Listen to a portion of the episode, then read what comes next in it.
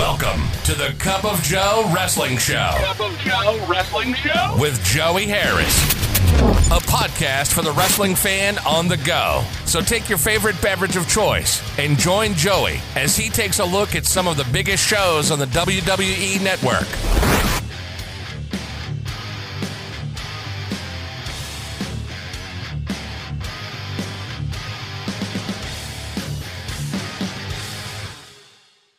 From makeshift studios deep in the heart of stately Maine Manor, this is the Cup of Joe Wrestling Show.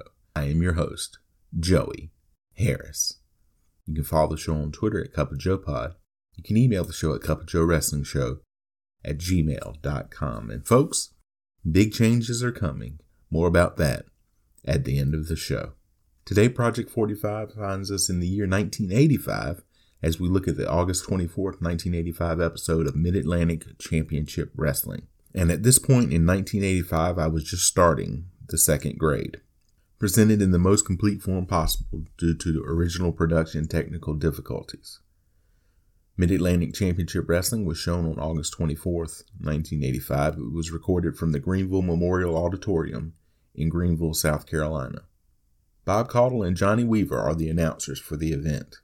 The episode opens on someone injured and being removed from ringside and helped to the back by other wrestlers, and you see that it is Sam Houston. We then go to our intro. Ron Bass versus the Golden Terror.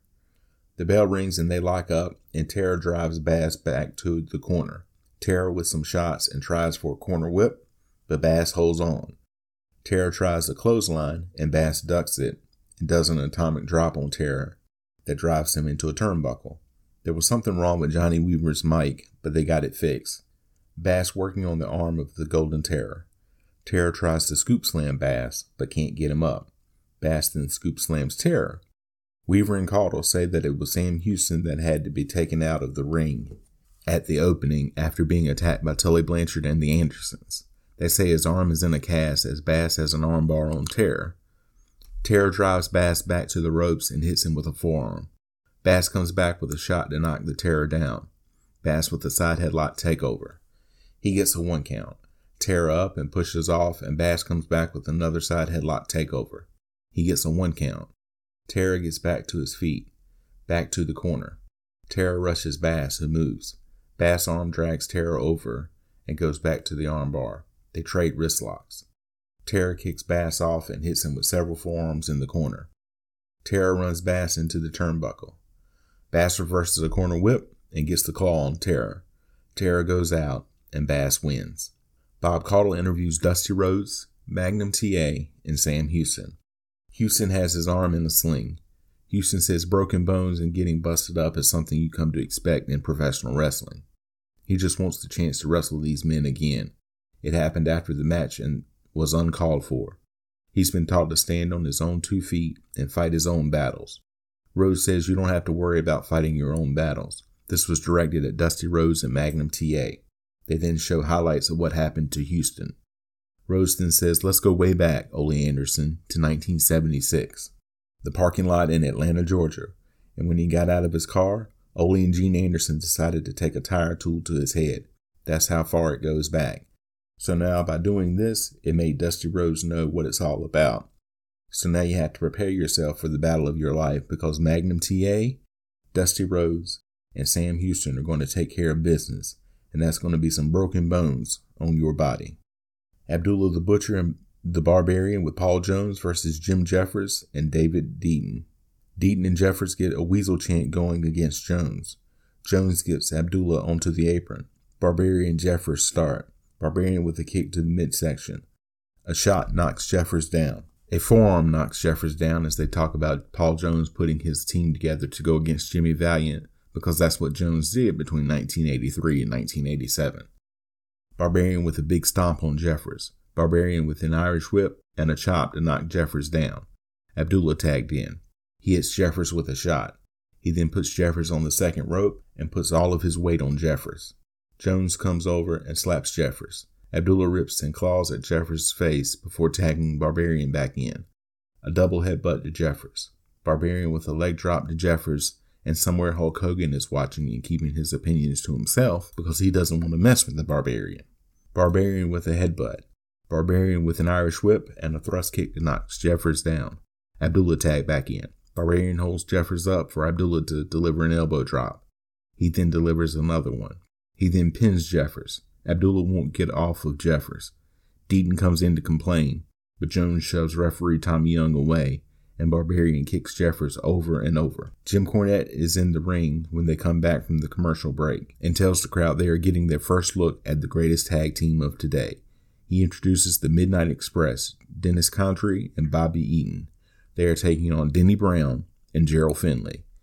Johnny Weaver and Bob Caudle are putting over Cornette and the Midnight Express hard on commentary, as this is the first time that they have appeared on Mid Atlantic Championship Wrestling.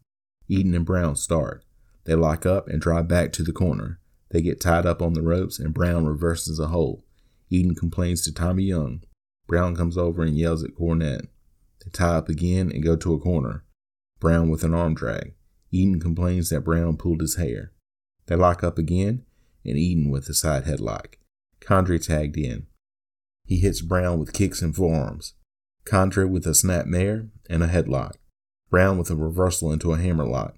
He drops the knee on Condrey and gets a front face lock on. Finley tagged in. Finley and Brown have Condrey trapped in their corner, and Eaton comes from behind and hits Finley with a high knee. Condrey with a scoop slam to Finley. Condrey with an Irish whip and a back elbow to Finley. He runs Finley into Eaton's knee, and Eaton tagged in. He hits Finley with an elbow off the top rope. Eaton then chokes Finley on the second rope right in front of Cornette, who berates Finley. Referee Tommy Young gets on Eaton, allowing Condrey to choke Finley with his knee.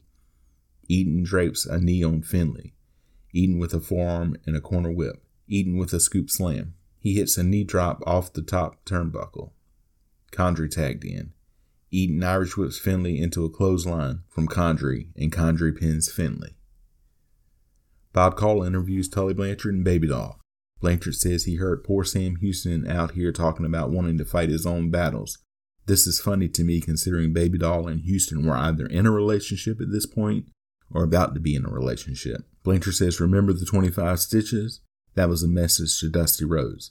The arm, with a little help from the Minnesota Wrecking Crew, was a message to America's team. He says Magnum TA is a former United States champion, and he kind of likes that word former. Blanchard says Dusty Rhodes saved him some money when Baby Doll took off on the horse, and Dusty Rhodes didn't know where she went. She took Rhodes's credit card and went to Hawaii.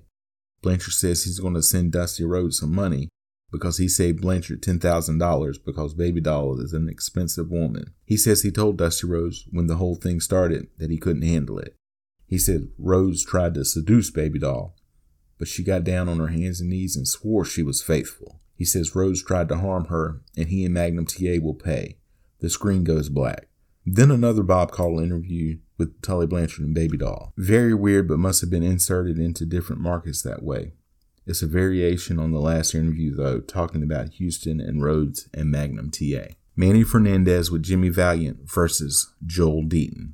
They start out hot. Fernandez with an arm drag and a drop kick. Deaton rolls outside, but right into Valiant, who sends him back inside. Deaton with some forearms. Fernandez comes back with kicks and chops. Deaton with an eye gouge, and Fernandez comes back with a chop up against the ropes and does an Irish whip and a back elbow.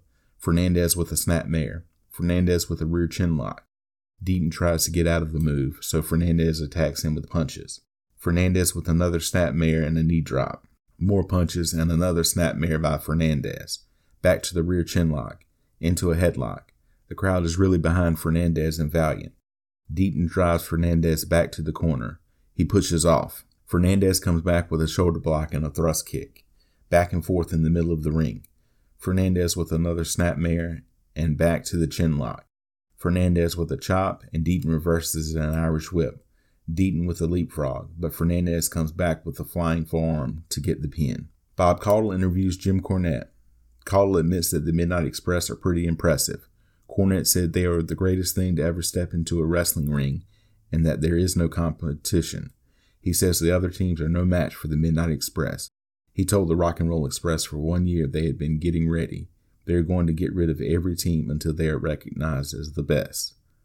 NWA World Tag Team Championship match. The Rock and Roll Express, Ricky Morton and Robert Gibson versus the Rising Sun 1 and 2. Gibson and Sun 1 start. The bell rings and they lock up. Gibson with a side headlock. Sun 1 pushes off. Gibson comes back with a shoulder block. Crisscross and Sun 1 with a hip toss. Gibson pushes Sun 1 off with his legs. Gibson with an arm drag. Morton tagged in. He gets the side headlock on. Sun 2 comes in and Morton does his patented headlock, head scissors takedown move. Then both Rock and Roll Express dropkick both Rising Suns. Gibson in, and he has the side headlock on Sun 1. Morton tagged back in. He picks up the side headlock. Sun 2 tagged in. They lock up. Back to a corner. Morton back to the side headlock. Morton hip tosses Sun 2 out of the corner. Morton with a backbreaker as Bob Caudle says the Minnesota Wrecking Crew have come out onto the stage to watch the Rock and Roll Express. Morton goes for a tag, but Sun 2 kicks out. Morton with a side headlock, but Sun 2 picks him up. Morton with a takeover. Sun 2 back up and pushes off. Morton comes back with a shoulder block. Morton ducks the clothesline attempt and comes back with a sunset flip for a two count. Gibson tagged in. Double team on Gibson in the corner. Gibson tumbles out of the corner and tags Morton in. Morton with an Irish whip and a rib shot. The Rising Suns get Morton back in the corner and double team him. Then Sun 1 with a shot to the back of the head of Morton. Sun 1 with a corner whip, and Morton comes back with a reverse crossbody. Sun 2 breaks up the pin attempt. Morton tags, backdrop Sun 1, and Gibson gets the Gibson leg lock on him to get the pin. The crowd goes crazy. Bob Caudle talks to the Minnesota Wrecking Crew, Ole and Arn Anderson. Arn says he wasn't impressed with the Rock and Roll Express. He says he and Ole won't have any problem smacking a couple of David Bowie lookalikes around. He says concerning Sam Houston, you throw anybody in the ring and they are subject to getting hurt. He says Magnum TA and Dusty Rhodes both take that as a personal insult, and he agrees with them. That's how it was meant. He said they should take the advice as a little warning. He says they are after them and will get to them any way they have to. Bob Caudle asked Ole why he attacked Sam Houston like that. Ole says it was during a wrestling match. He didn't sneak anywhere. He didn't jump anybody in an alley. He didn't have 43 people with him. It was a six man tag. Tully Blanchard and Arn and Ole Anderson against three men. Three against three. Nothing illegal about that. The contract was signed, sealed, and delivered. He, Arn, and Tully were just too good for their opponents. Anytime you get in the ring against them, you're going to be in trouble. They don't stop at winning, they stop when they hurt somebody. You want to find out how good they are? Ask Sam Houston. Look at his arm. Then another interview with the Andersons, variation on the previous interview. Superstar Billy Graham with Paul Jones versus George South. Graham runs South into the corner and then to another turnbuckle. Graham with several knees to South. He puts his knee on South's neck for a three count. Graham puts South in the tree of woe. He runs several knees into South's midsection. Jones then distracts Tommy Young so Graham can choke South with his knee again. Graham with an Irish whip and a back elbow on South. He then kicks and chops South. Graham with a chin lock on South. Jimmy Valiant and Manny Fernandez come over to the announce desk and Jones becomes distracted by them. Graham hits South in the chest with several forearms. He then starts choking South, but breaks on the four counts. He then hits South with some karate thrusts. He then goes back to choking for four counts. South makes it to his knees and hits Graham with a shot to the stomach. Graham with forearms to South. Graham throws South to the outside. Graham distracts referee Tommy Young so Jones can come over and slap South. South gets up on the apron and Graham hits him with some forearms. South collapses to the mat. South slaps Graham, who runs him into another turnbuckle. He runs a knee into South's back. He drops a series of knees on South. Another karate thrust knocks South to the mat. Graham drives South into the mat again. Graham with an Irish whip and a throat thrust to knock South down. Graham with a corner whip and gets the full Nelson on. Young calls for the bell. Bob Caudle interviews Jimmy Valiant and Manny Fernandez. Fernandez says you talk about all the teams that come to this area. He says when the boogeyman and the bull come together, they ain't afraid of no evil hiding in the closet. Fernandez says he was born scared of nothing. He tells Paul Jones to get anyone he wants because no one pulls the load better than the bull and the boogeyman. Valiant calls himself and Fernandez Cheech and Chong. When you see one, you see the other. He says Paul Jones has the biggest people, but they don't have them. Bob Caudle then signs off. We get our end credits. Final thoughts. This was a nice, relaxing show to watch. Good to be able to see Jim Cornette in the Midnight Express's first match on Mid Atlantic Championship Wrestling. Highly recommended. You can follow me on Facebook, Twitter, and Instagram at the Joey Harris. If you like the show, please leave a review on iTunes or Apple Podcasts. I would really appreciate it. And folks, we've come to the time. My wife and I are moving. I'm still going to work in student housing, but we will be closer to home. So, thank you for joining me this week. This is Joey saying for the last time, so long from stately Maine Manor.